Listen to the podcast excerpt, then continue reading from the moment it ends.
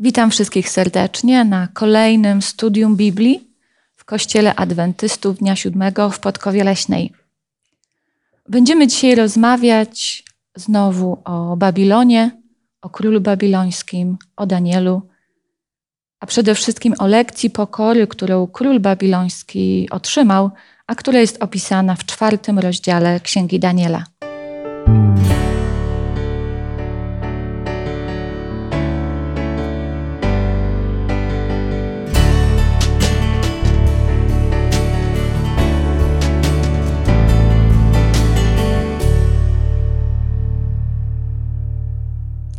W dyskusji dzisiaj biorą udział Krysia, Eliza, Andrzej, a ja mam na imię Małgorzata. I jak przed każdym studium czy czytaniem Biblii, tak i teraz proszę pomódlmy się.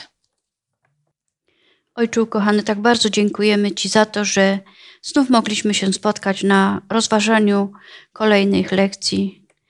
Dziękujemy Ci za to, że czytając Twoje święte Słowo Boże, czytamy, widzimy, jakich miałeś wspaniałych mężów, wspaniałych ludzi, którzy chociaż stali w obliczu śmierci, jednak nie zaparli się Ciebie, Twojego świętego imienia, lecz swoim postępowaniem oddali Tobie cześć i chwałę. Dziękujemy Ci za to z całego serca. Prosimy Cię, abyśmy i my w naszym codziennym życiu mogli też żyć tak, aby ludzie widząc nas, nas też swoim świadectwem, żebyśmy no, mogli pokazywać, że należymy do Ciebie. Prosimy Cię teraz o mądrość, o Ducha Twojego Świętego i nie tylko dla nas o to prosimy, ale też dla internautów, którzy nas słuchają, oglądają. Bądź z nami, kieruj naszymi myślami, aby wszystko, co powiemy, było ku Twojej czci chwale. Dziękujemy Ci za to w imieniu Jezusa Chrystusa. Amen. Amen. Amen. Przez cały kwartał rozmawiamy o księdze Daniela, czytamy ją, dyskutujemy.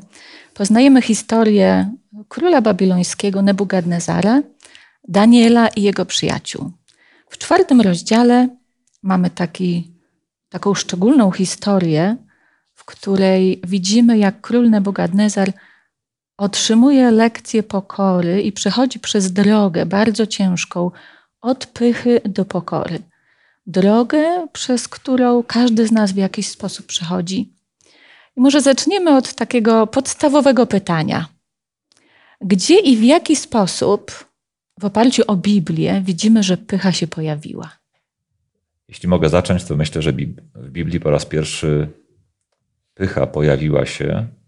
E, wydaje się, że gdzieś w środkowej księdze Pisma Świętego, w księdze Ezechiela, e, ale Czasowo nawiązuje to do absolutnie pierwszych wydarzeń jeszcze sprzed stworzenia Ziemi, gdzie jest opis Lucyfera e, i gdzie powiedziano, że Twoje serce było wyniosłe wskutek Twojej piękności. To jest 28 rozdział Księgi Ezechiela, 17 werset.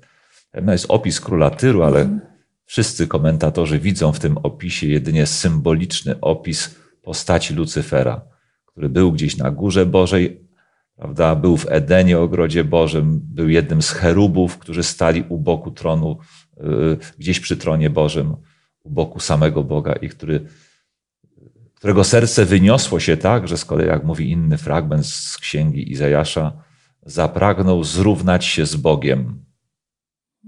I to jest potem nawet w Edenie widoczne, kiedy kusił pierwszych ludzi, którym zaszczepił ten wirus pychy, mówiąc do nich: zjedźcie z tego drzewa, a staniecie się jak Bóg. Mhm.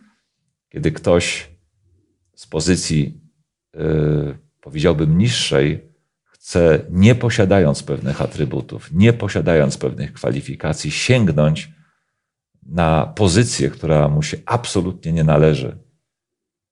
To jest jeden z przejawów pychy. Mhm. A powiedzcie, dlaczego pycha jest niebezpieczna? Czy jest niebezpieczna i dlaczego? No jest niebezpieczna, bo jeżeli jesteśmy pyszni, dumni, to wtedy zapominamy, że wszystko, co mamy, to pochodzi od Boga. Bóg nam daje siłę, mądrość, czy jakieś tam, nie wiem, no, coś, dom, czy, czy, czy pracę. No wszystko to mamy z ręki Bożej. Mhm. żeby się wywyższyć, trzeba zawsze to zrobić, zawsze robi się to kosztem kogoś. Mhm. Prawda? Pycha jest niebezpieczna zarówno dla osoby, która tą pychę przejawia, a przede wszystkim dla otoczenia. Patrząc na historię szatana, gdzie go pycha doprowadziła, gdzie go doprowadzi, Biblia bardzo jasno wyjaśnia, jaki będzie koniec szatana i ludzi, którzy za nim idą. Zresztą, jak zobaczymy to w historii Nebukadnezara dzisiaj, czy też Nabuchodonozora, w podręcznikach raczej się tak o nim mówi, to zobaczymy, że on tę swoją pychę realizował kosztem najbiedniejszych. Nie interesowało go ich życie, ale żeby po prostu wyzyskać ich, by móc pokazać się jako władca y, najpiękniejszego miasta. Mhm. No Nebukadnezar zaczął faktycznie od pychy. Bóg objawiał mu się wiele razy. Nebukadnezar nawet, czy Nabuchodonozor potwierdzał tą moc, chwałę Boga, a jednocześnie w sercu tą pychę pielęgnował. Zobaczmy zatem w czwartym rozdziale, nie będziemy całego rozdziału czytać, ale może poproszę króciutko, jakby ktoś mógł streścić, o czym był sen Nabuchodonozora opisany w czwartym rozdziale Księgi Daniela. No śniło mu się drzewo, które rosło, rosło aż dosięgło nieba, a także gałęzie, które rozprzestrzeniły się na całą ziemię. W tym drzewie gnieździły się przeróżne zwierzę, ptaszki, zwierzęta przeróżne. Tak samo pod drzewem wszelkie stworzenie znalazło schronienie. Później zobaczył anioła stępującego z nieba, który zawołał donośnym głosem, żeby to drzewo ściąć, ale żeby zostawić ten pień i żeby ten pień został obłożony taką tą obręczą, obręczą, obręczą żelazną i obręczą miedzianą. Oczywiście symbolizowało to króla Nebukadnezara i to, że zostanie mu to królestwo jego zachowane. Mhm. Skrót snu, jednocześnie wyjaśnienie, co oznaczało. A dlaczego w ogóle król ten sen dostał, jak myślicie? Był poganinem, królem pogańskim, pysznym, wyniosłym i dostał sen od Boga. No, bo, no tak, proszę bardzo. Bóg chciał e, Nebukadnesara troszeczkę upokorzyć. E, Nebukadnesar już miał w sumie dużo możliwości wywyższyć Pana i zobaczyć, że Pan Bóg jest potężny, wszechmogący. I jak na przykład e, w pierwszym rozdziale czytaliśmy historię o Danielu i jego przyjacielach, kiedy w bardzo krótkim czasie oni byli lepsi niż inne, inne obywatele, tak by powiedzieć. Na przykład w trzecim rozdziale widzimy, że Bóg uratował młodzieńców z piecu, ale nadal Nebukadnezar nie uważał, że Bóg jest najwyższy, a jednak myślał, że jego bożki są lepsi i potężniejsze od Boga. A ja trochę zapolemizuję. Nie myślę, że Bóg chciał go upokorzyć, bo słowo upokorzyć ma taki negatywny wydźwięk i może sugerować, że Bóg ma jakieś złe zamiary względem nas. E, jest taki tekst, który mówi, że Bóg nie ma upodobania w śmierci grzesznika, ale chce, żeby się ten grzesznik nawrócił. Czyli podejmuje różne działania, e, żeby no, przemówić do serca grzesznika, żeby odwróciło się, żeby to serce się odwróciło od grzechu. I y, myślę, że Bóg podejmował jeszcze wiele innych wcześniej działań, które nie wiązały się z upokorzeniem, ale kiedy nie zdawały egzaminu, w sensie tym, że y, ten, do którego były adresowane, y, nie podejmował decyzji, których od niego oczekiwano. Tak? których Bóg od niego oczekiwał. Nie, nie nawracał się albo nawracał się, ale na krótko. To Bóg musiał podejmować kolejne działania, czuł się zmuszony do podjęcia kolejnych działań, żeby go mimo wszystko przekonać, bo po prostu Bóg chciał go ratować, ratować wychowując, a, a kiedy już nie miał innego wyjścia, posłużył się środkiem wychowawczym, jaki było upokorzenie go. Mhm. Zobaczcie, że teraz omawiamy tą pierwszą część rozdziału czwartego, sen. Tylko sen. Jeszcze nie doszło Sama do zapowiedź. lekcji pokory. To jest zapowiedź. Więc ten sen na początku był ostrzeżeniem. Mhm. ostrzeżeniem i radą. No, na którą zaraz zobaczymy, jak król odpowiedział. Ale patrząc nawet na tę lekcję, gdybyśmy chcieli ją odnieść do, do nas i do czasów dzisiejszych, w jaki sposób i czy w ogóle Bóg nas ostrzega? Znowu wychodzę na tego, który się wyrywa. E, oczywiście, że Bóg ostrzega nas. Myślę, że też nadal funkcjonują sny, chociaż ja akurat nie jestem w stanie przypomnieć sobie jakiegoś snu, w którym czułbym się ostrzeżony wyraźnie. Oczywiście każdy z nas pewnie ma tysiące snów. Pewnie co druga noc to jest jakaś noc, w którym, której mu się coś śni. Ale też pamiętajmy, podobnie było z Nebukadnezarem, jak z każdym z nas. Ale pamiętajmy, że zarówno w drugim rozdziale Księgi Daniela, kiedy jest opis snu, jak i w czwartym rozdziale, kiedy jest opis jego snu, za każdym razem Nebukadnezar mówi, że, że przyśniło mu się coś, co go bardzo zaniepokoiło. A więc on już się budził z przeświadczeniem, że jest, że w tym śnie jest jakieś przesłanie. On coś musi znaczyć. Kiedy trafi nam się w tym tysiącu snów jakiś sen, co do którego będziemy mieli takie same przekonanie, to może warto się zastanowić, co on może znaczyć. Oczywiście tutaj wykład proroczy pomógł mu zrozumieć ten sen. My chyba nie mamy takiego proroka na podorędziu jak miał Nebukadnezar w postaci Daniela, ale mamy teksty Pisma Świętego, które mogą nam, y, mogą nas nakierować na zrozumienie pewnie takich rzeczy. Ale myślę, że dzisiaj Pan Bóg w większości sytuacji wykorzystuje, w większości przypadków, gdy chce nas przed czymś ostrzec, wykorzystuje różne inne znaki. Czasem mamy różne być może złe myśli, już nie będę wchodził w szczegóły, ale bywało tak, że jakaś zła myśl przychodziła mi do głowy. Wiedziałem, że jest zła, ale gdzieś wewnętrznie decydowałem się na jej zrealizowanie. I gdy przystępowałem do tego, dzwonek do drzwi. Albo, te, albo ktoś telefonuje. Kiedy już byłem wewnętrznie zdecydowany na coś. Tak jakby Bóg chciał mi przeszkodzić, tak? Czasem mu się udawało. A czasem nie. Myślę, że y, zewnętrznie oceniając, można nie widzieć w tym żadnego, y, żadnej łączności między tymi wydarzeniami. Ale ktoś, kto zna różne historie biblijne, potrafi dostrzec łączność między pewnymi zdarzeniami, których wydaje, której wydaje się nie ma. No, Proszę, ja, ja tak jak brat tu powiedział, że też i przez Słowo Boże. Też tak y, właśnie uważam, bo nawet w Słowie Bożym, gdy Pan Jezus był na ziemi, gdy faryzeusze się wywyższali, że oni oddają dziesięcinę z, mirry, kopru i tam nie wiadomo jeszcze z czego, a ubodzy, którzy byli biedni, nie pomogli im, po prostu lekceważyli ich, to Pan Jezus sam powiedział im, że oddajecie dziesięcinę, a za, y, y, nie czynicie sprawiedliwości, a ja chcę miłosierdzia i ofiary, a nie tak, jak wy postępujecie. Tak, Bóg nas ostrzega na tak wiele sposobów, bo przez Słowo Boże, czasami wykorzystując ludzi też. też. Bo jak rozmawiamy z ludźmi, to ci ludzie zwracają nam uwagę. Czuli, że musieli nam coś powiedzieć. Dokładnie. Albo po prostu powiedzieli.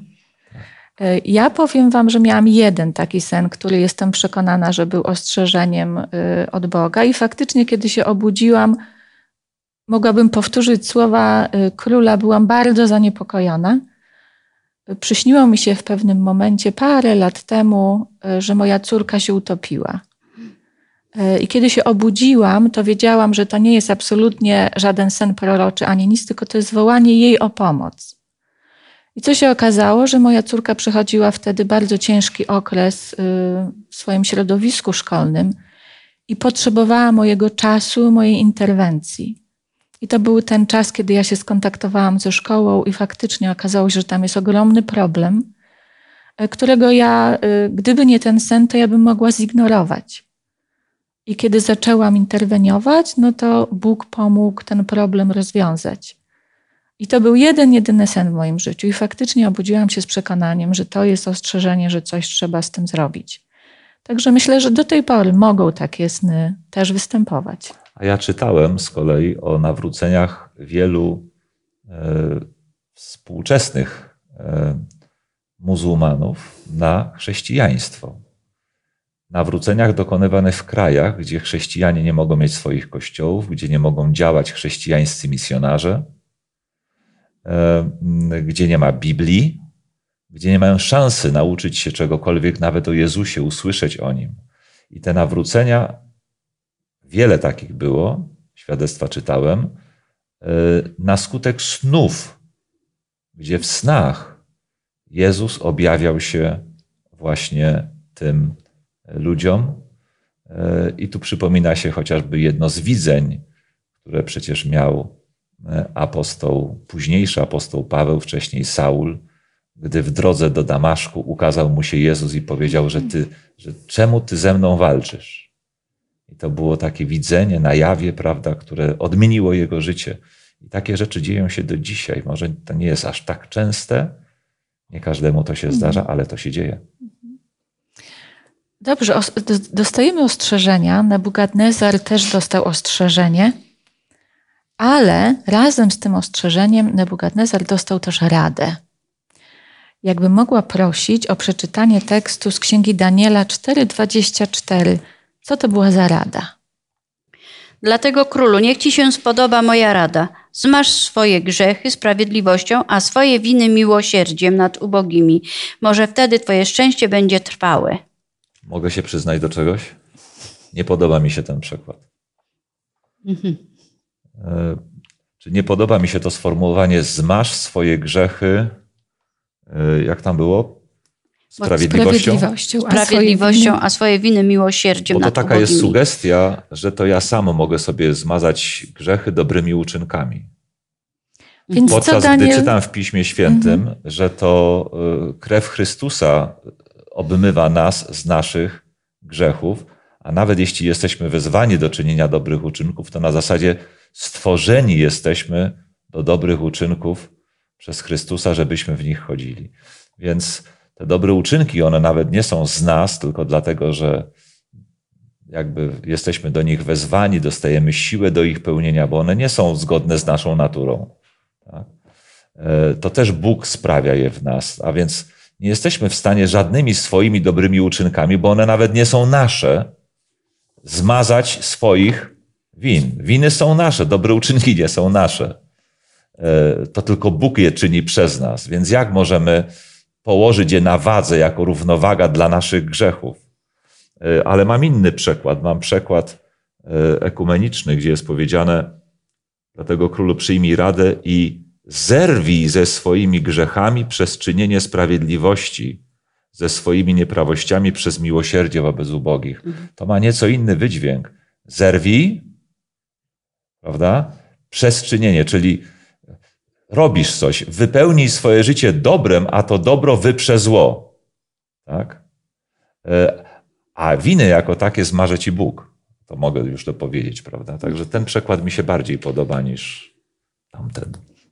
No, to, no ja myślę, że to, to, to ostrzeżenie, ostrzeżenie Daniela też nie możemy go interpretować w oderwaniu od całej historii, która jest opisana w całej księdze Daniela. Mhm. To był kolejny głos od Boga, który Nebukadnezar otrzymywał, gdzie Bóg przemawiał do niego: zmień się, zmień się, zmień się, słuchaj mnie, przyjdź do mnie.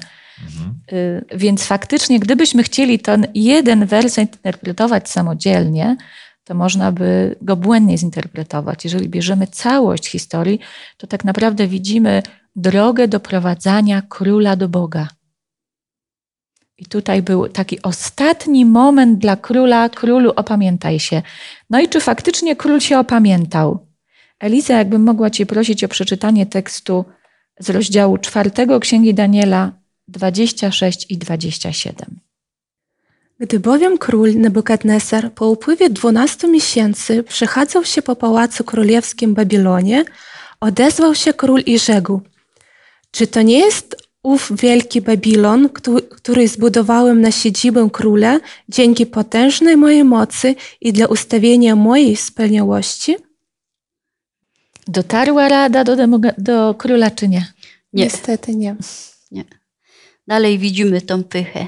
Dopiero Pan Bóg musiał zacząć wkroczyć w ten, no wkroczyć na to pole, żeby po prostu no, odebrał mu rozum, stał, dostał obłędu, został wyrzucony ze swojego królestwa i siedem lat był, pasł się jak, jak bydło ze zwierzętami. Dopiero po siedmiu latach, gdy podniósł głowę do góry ku niebu, dopiero wtedy został mu rozum przywrócony. Dopiero wtedy poznał, że Najwyższy ma władzę, że Bóg jest Bogiem. Człowiek, który w swoich wypowiedziach za często używa zaimka ja. Ja, moje, mnie. No to, to, to jest taki objaw chyba właśnie, że ma problem z pychą. Tutaj właśnie było to widać. Ja zbudowałem dzięki mojej mocy dla chwały mojego majestatu. Tak. Y, to był objaw, ale wydaje się, że to nie dlatego, że mówił ja, moje, coś tam, prawda? Nie za język został ukarany, tylko za, za, za to, co było, bo to był tylko objaw tej pychy wewnętrznej, ale chyba za to, że tak jak było wcześniej, że chyba jednak nie zerwał z grzechami, chyba nie zerwał z nieprawością, nie przykrył grzechów sprawiedliwością, nie okazywał miłosierdzia, ubogim. Prawda? Właściwie ten Babilon, który zbudował, prawdopodobnie oparł na niewolniczej pracy dziesiątków tysięcy ludzi y, z własnego narodu, z podbitych narodów, których zmuszał do płacenia haraczy, którzy być może nie mieli co jeść, prawda, może przymierali głodem, albo umierali z głodu, albo z wysiłku. Przy pracy nad Babilonem, żeby stał się jednym z cudów świata. Dzisiaj też mamy sytuację, kiedy wielu ludzi buduje swoje majątki kosztem tego, że nie wypłacają pełnych pensji innym ludziom, że wykorzystują ich trudną sytuację życiową, tak? że nie zawierają z nimi należytych umów, każą im latami pracować na umowach śmieciowych, przez które nie będą potem mogli mieć emerytury, żeby ci ludzie mogli pławić się w luksusie. Zobaczcie, e, król faktycznie był takim milionerem, czy nawet bilionerem starożytności. Na początku, na, e, na, wers na początku wersetu czwartego on nawet się wypowiedział, że żyłem sobie szczęśliwie i spokojnie. On był bardzo zadowolony ze swojego życia. Nie widział powodów do zmiany. Teraz też jest mnóstwo takich ludzi i my mamy tendencję takiego strasznego potępiania, krytykowania tych ludzi, bo, bo to jest złe to, co oni robią. Ale z tym królem Bóg postępował tak, jak powinien, żeby go uratować. Próbował go ratować, ratować i jeszcze raz ratować. Pytanie, czy faktycznie każdy grzesznik musi przechodzić tak ciężką drogę jak Nabuchodonozor przez te siedem lat? Czy znacie jakieś inne historie w Biblii, gdzie człowiek winny nie przeszedł, jakby nie został ukarany za swoje przewinienia, a jednak został uratowany? Oczywiście. Na przykład Niniwijczycy gdy Jonasz y, powiedział, że jeszcze 40 dni zostaje do zburzenia Jerozolimy, razem z królem upokorzyli się, y, odziali się w wory, w popiele, modlili się. Pan Bóg przebaczył, kara została odwleczona. Tak samo na przykład król Hiskiarz, gdy zachorował, odwrócił się do ściany, płakał, prosił Boga o przebaczenie. Wtedy Bóg y, proroka Izajasza zawrócił, żeby mu powiedział, że no jednak mu Pan Bóg przebaczył, jeszcze dołożył mu 15 lat życia. Tak samo i w całym Słowie Bożym Pan Bóg na, nawołuje lud Boży swój, żeby porzucili grzechy, żeby no, nie musieli jakoś czy do niewoli, czy jakieś następstwa tego ponieść. A nie dopowiedziałaś, że przy Hiskiaszu było tak, że, że powiedziano mu, że niedługo umrze. Tak, tak, tak, a, masz rację. A, a, jednak, tak. a jednak na skutek jego pokuty tak, tak. zostało to odwleczone. Mhm. Tak? tak, tak. E, no, można jeszcze wspomnieć y, samego Adama, gdzie było powiedziane: Jeśli zjesz, na pewno umrzesz. No właśnie. Umarł, owszem, tylko 930 lat później, no tak. prawdopodobnie, tak. tak? Ale nie od razu. Kain zabił swego brata, krew brata krzyczała mhm. z ziemi, prawda? A widzimy, że, że został jedynie wygnany i nawet zapowiedź była, żeby nikt nie odważył się podnieść na niego ręki w akcie zemsty. Mhm. A więc takie sytuacje są w Piśmie Świętym. Myślę, że one są właśnie po to, by dać nam, wszystkim, którzy czynią takie rzeczy, szansę na odwrócenie się od grzechu, zrozumienie, co się zrobiło. Ale chciałbym jeszcze o jednym powiedzieć, bo zapytałaś na początku, czy takie rzeczy muszą na wszystkich, jakieś takie kary, prawda, spaść. Przypomniała mi się wtedy y, postać Abrahama, który w pewnym momencie został wezwany przez Boga do złożenia swego syna w ofierze. I kiedyś to analizowałem i stwierdziłem, bo wielu ludzi, jak to, jak, jak Bóg, mógł, Bóg mógł, w ogóle mógł czegoś takiego od niego oczekiwać. Wiemy, że ostatecznie to się nie stało. Bóg sam powstrzymał jego rękę przed zadaniem ciosu synowi, ale jakby doprowadził go do tego momentu, ale doprowadził go nie dlatego, że tak chciał, że mu się tak zachciało wypróbować wierność, tylko dlatego, że Abraham, który był prorokiem Bożym, patriarchą, po drodze swego życia w kilku momentach zaparł się, może nie tyle Boga, ale czynami swymi się go zaparł. Udawał przed faraonem, że jego żona nie jest jego żoną, że jest tylko siostrą. Dwadzieścia lat potem znowu udawał przed innym królem, Abimelechem, to samo, że jego żona jest tylko jego siostrą, pozwalając by była wzięta do jego haremu, prawda? I ci pogańscy królowie musieli mu zwracać uwagę, których Bóg ostrzegł, bodaj też w snach, żeby mhm. nie robili tego zła, bo ta kobieta jest jego żoną. Ci pogańscy królowie temu no prorokowi tak. Bożemu zwracali uwagę na, na, na, na, na występek, mhm. którego się dopuścił. Prawda? I tak sobie myślę, że gdyby wtedy się tego nie dopuszczał, to Pan Bóg nie musiałby doprowadzić go do takiej próby. No właśnie, jaka jest ta różnica pomiędzy bohaterami wiary, czy w ogóle bohaterami opisanymi w Biblii, tymi, którzy karę otrzymali, czy nie otrzymali? Co się stało, że nie musieli, nie chodzi nawet o karę, tylko taką lekcję pokory. Co odróżnia te osoby, które musiały przejść przez kolejną lekcję pokory, od osób, które tak naprawdę, przynajmniej w Biblii, nie jest opisane, że przechodzą taką ciężką lekcję, przynajmniej tak jak król Nebukadnezar. Co się musi stać, żeby Bóg jakby nie musiał nam dawać kolejnych lekcji, przynajmniej takich ogromnych, ciężkich pokory? No też musimy przejść przez jakieś doświadczenie. I to ciężkie doświadczenie, bo jest nawet takie przysłowie, jak trwoga, to do Boga. Czyli, że jeśli nam jest źle, wtedy szukamy Boga. Ale czy, czy faktycznie... To, ale ale to, to, mhm. to wcale nie jest tak, że musimy przez to przechodzić. To jest tylko, to, to przysłowie tylko obrazuje, że my y, z refleksją nad sobą czekamy y, wtedy, kiedy już naprawdę y, dochodzimy do ściany, mhm. prawda? A na te znaki łagodniejsze nie zwracamy uwagi albo zwracamy, ale je lekceważymy. I to powoduje niestety, że za którymś kolejnym razem Bóg musi używać właśnie owej trwogi. Czegoś, co wywołuje w nas trwogę, prawda? Nagle tracimy robotę, prawda? Firma nam się rozwala, e, ktoś nam zachoruje, prawda? E, my sami wpadamy w jakąś chorobę. No, czasem po prostu Pan Bóg korzysta z tego, że, że musimy dotknąć dna, żeby dopiero móc się od niego odbić. No właśnie, bo no, czy, na, czy Nabuchodonozor, Nabuchodonozor musiał przejść taką lekcję pokory? Czy były, było jakieś inne rozwiązania dla niego? No chyba musiał. Pan Bóg najlepiej wie, nie? Nie musiał. No gdyby uwierzył, to by nie musiał, ale czy tak to musiał.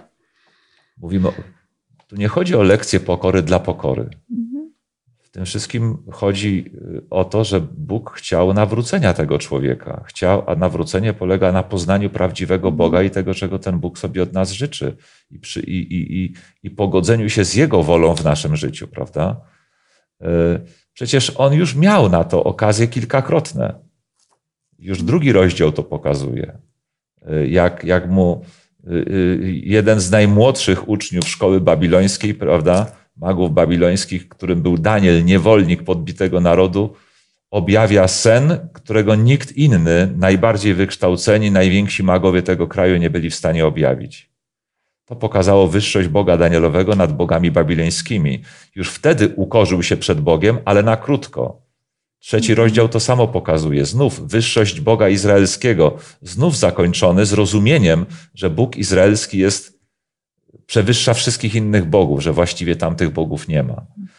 A w czwartym rozdziale znów widzimy króla babilońskiego, tego samego, który nadal nie robi tego, czego ten Bóg od niego oczekuje, nadal nie czyni sprawiedliwości, nadal uciska ubogich, a nadto już nie mówi o jednym Bogu, tylko ciągle o wielu bogach. Danielu, y, duchy świętych bogów są nad, w tobie. Tak? Jakby zaprzecza swoim własnym oświadczeniom wcześniejszym i doświadczeniom swoim z tym prawdziwym Bogiem.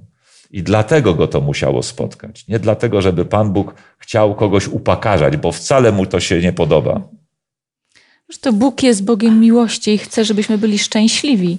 Nie tylko szczęśliwi na nowej ziemi, ale tutaj, na tej ziemi. Ale chce, żeby był, żebyśmy my byli razem z Nim. I naprawdę nie upokarza nas, tak jak Andrzeju powiedziałeś, po to, żeby nas uczyć lekcji pokory dla pokory. On chce nas przyprowadzić do siebie. I czasami dopuszcza takie doświadczenia, które właśnie tak jak króla doprowadziły do, do Boga. Ja uważam, że Pan Bóg po prostu no, chciał, że, no, chciał użyć wszelkich tych Y, żeby on dostał tej, tego, poko, no, tego upokorzenia, bo, przecież, bo przecież jak on był na przykład, y, pas się na tej łące tam jakiejś, to jaka to była dla niego hańba, wstyd i wszystko. Więc Pan Bóg chciał, żeby on wreszcie zaczął myśleć i zrozumieć. Bo przypatrzmy się na przykład na króla Cyrusa. On, gdy zdobył tą Babilonię, gdy on y, dowiedział się, jaka była przepowiednia o nim, że on to zdobędzie tego, to on to zaraz przyjął. I nawet wydał dekret, że, może, że go powrócić do Jerozolimy y, Judejczycy, cały Izrael, a, a miał tylko to jedno. A taki Nebukadnezar, on trzy razy miał wspaniałe doświadczenia, a nie przyjmował, wcale go ta pycha męczyła, a, a ten... No i właśnie to jest piękne, no. że Bóg daje szansę każdemu, nawet takim opornym jak król i takim opornym no. jak my, i każdemu daje to, co jest nam potrzebne, żeby do niego przyjść. I daje nam wiele, wiele takich okazji. Zobaczmy, jak ta y, sytuacja dla króla się zmieniła. Jak się zakończyła? Dobrze czy źle? Oczywiście. Eliza, mogę Cię prosić o przeczytanie tekstu z rozdziału czwartego od 31 do 33.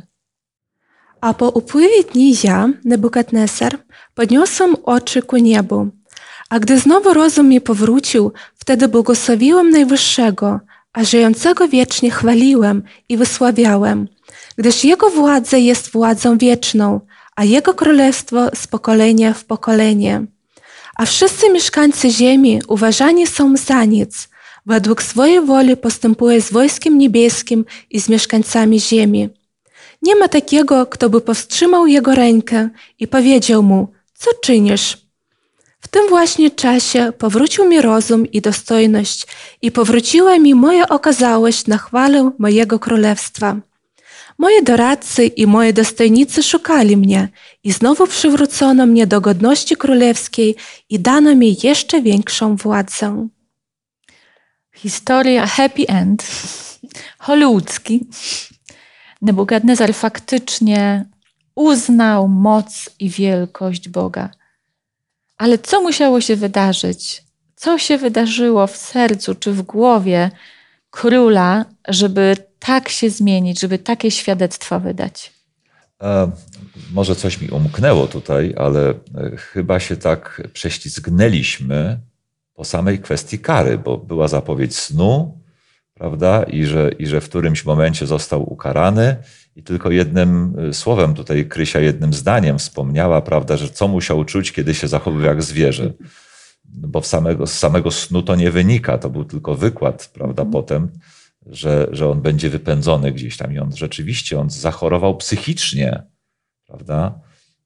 Zachorował psychicznie. Prawdopodobnie chodziło o chorobę psychiczną taką, kiedy człowiek czuje się jak zwierzę i zachowuje się jak zwierzę i, i, i, i odczuwa w swej psychice taką jakby niezgodę na, na, na to, kim jest. My może z takimi rzeczami rzadko o takich rzeczach słyszeliśmy, ale takie jednostki chorobowe są. Tak jak jest jednostka chorobowa, kiedy ktoś fizycznie urodził się mężczyzną, a, a czuje się wewnętrznie kobietą i psychicznie jest niepogodzony z tym, jakie ma ciało. Więc możemy sobie wyobrazić o takiej niezgodzie międzygatunkowej. Ktoś jest człowiekiem, a uważa, że jest zwierzęciem i zachowuje się jak zwierzę i je jak zwierzę, prawda? E, I takie coś go spotkało. To można sobie wyobrazić y, większy stopień upokorzenia pysznego króla. Myślę, że on przez większą część tego czasu, chyba nawet to 7 lat trwało, tak. nie miał świadomości, albo może miał przebłyski świadomości, bo jak nie miał świadomości, co by się z nim działo, to nie sądzę, żeby nawet wznosił mhm. oczy ku niebu. No właśnie. To jest dla mnie dość symboliczne sformułowanie. To jest, to jest dla mnie sformułowanie, kiedy oznaczające, że on w tym upokorzeniu, którego może nie czuł, bo choroba psychiczna to się nie, nie odczuwa tego, ale miał przebłyski świadomości, których uświadamiał sobie, jak, kim się stał, a kim był, i być może anali jakieś analizował swoje życie, i może zwracał się do Boga, żeby odmienił jego stan i zrozumiał, bo to wszystko, co on potem w tym liście napisał, będziemy ten jeszcze list pewnie czytać, to są wszystkie jego przemyślenia wcześniejsze, z czasów choroby. On musiał mieć przebłyski świadomości, kiedy myślał jak człowiek. I widział swoje upokorzenie i rozumiał, dlaczego go to spotkało, i oddawał chwałę Bogu. I dlatego Bóg mu przywrócił już ostatecznie i rozum, i funkcję, i wcześniejszą chwałę bo wiedział, przepraszam za potoczne sformułowanie, że tym razem palma już nie odbije mu. Andrzej, to podsumowałeś faktycznie tą historię yy, kary dla Nebukadnezara, albo lekcji bardziej niż kary, lekcji, którą musiał przejść, żeby się nawrócić. I widzimy w tym tekście, który Eliza czytała, nawrócenie człowieka jak każdego innego, już bez względu na to, jaki ma status, co posiada, nawrócenie człowieka, ale co się zadziało faktycznie u niego w głowie i w sercu, i co się musi zadziać w głowie i sercu każdego człowieka, żeby się nawrócić. Mi się wydaje, że jak e, Nebukadnesar miał ten, te 7 lat do przemyślenia, o ile mógł to przemyśleć swoim rozumem, on wiedział i zrozumiał, że jednak to tylko Bóg mógł coś takiego uczynić z nim i po prostu on zrozumiał, że on nie może iść przeciwko Bogu, że Bóg jest potężniejszy i mocniejszy i może wszystko zrobić, aby nawrócić człowieka, żeby on nie był taki dumny z siebie, i, a odwrotnie, żeby nie, wychwa nie wychwalał się, a odwrotnie, żeby czcił Boga. Dla mnie początkiem nawrócenia jest zrozumienie własnej grzeszności i niemożności poradzenia sobie ze swym grzechem. Słabości to jest tak jak w alkoholizmie, uznanie, że nie poradzę sobie z tym.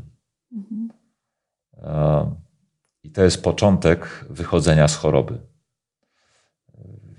Tak jak wielu z nas sobie obiecuje, że pewnych rzeczy, których w sobie nie, nie lubimy, pewnych zachowań, których sobie nie lubimy, obiecujemy sobie często 31 grudnia, że, że od nowego roku już tego nie będę robił. Najczęściej po tygodniu, dwóch, trzech y, okazuje się, że to wraca.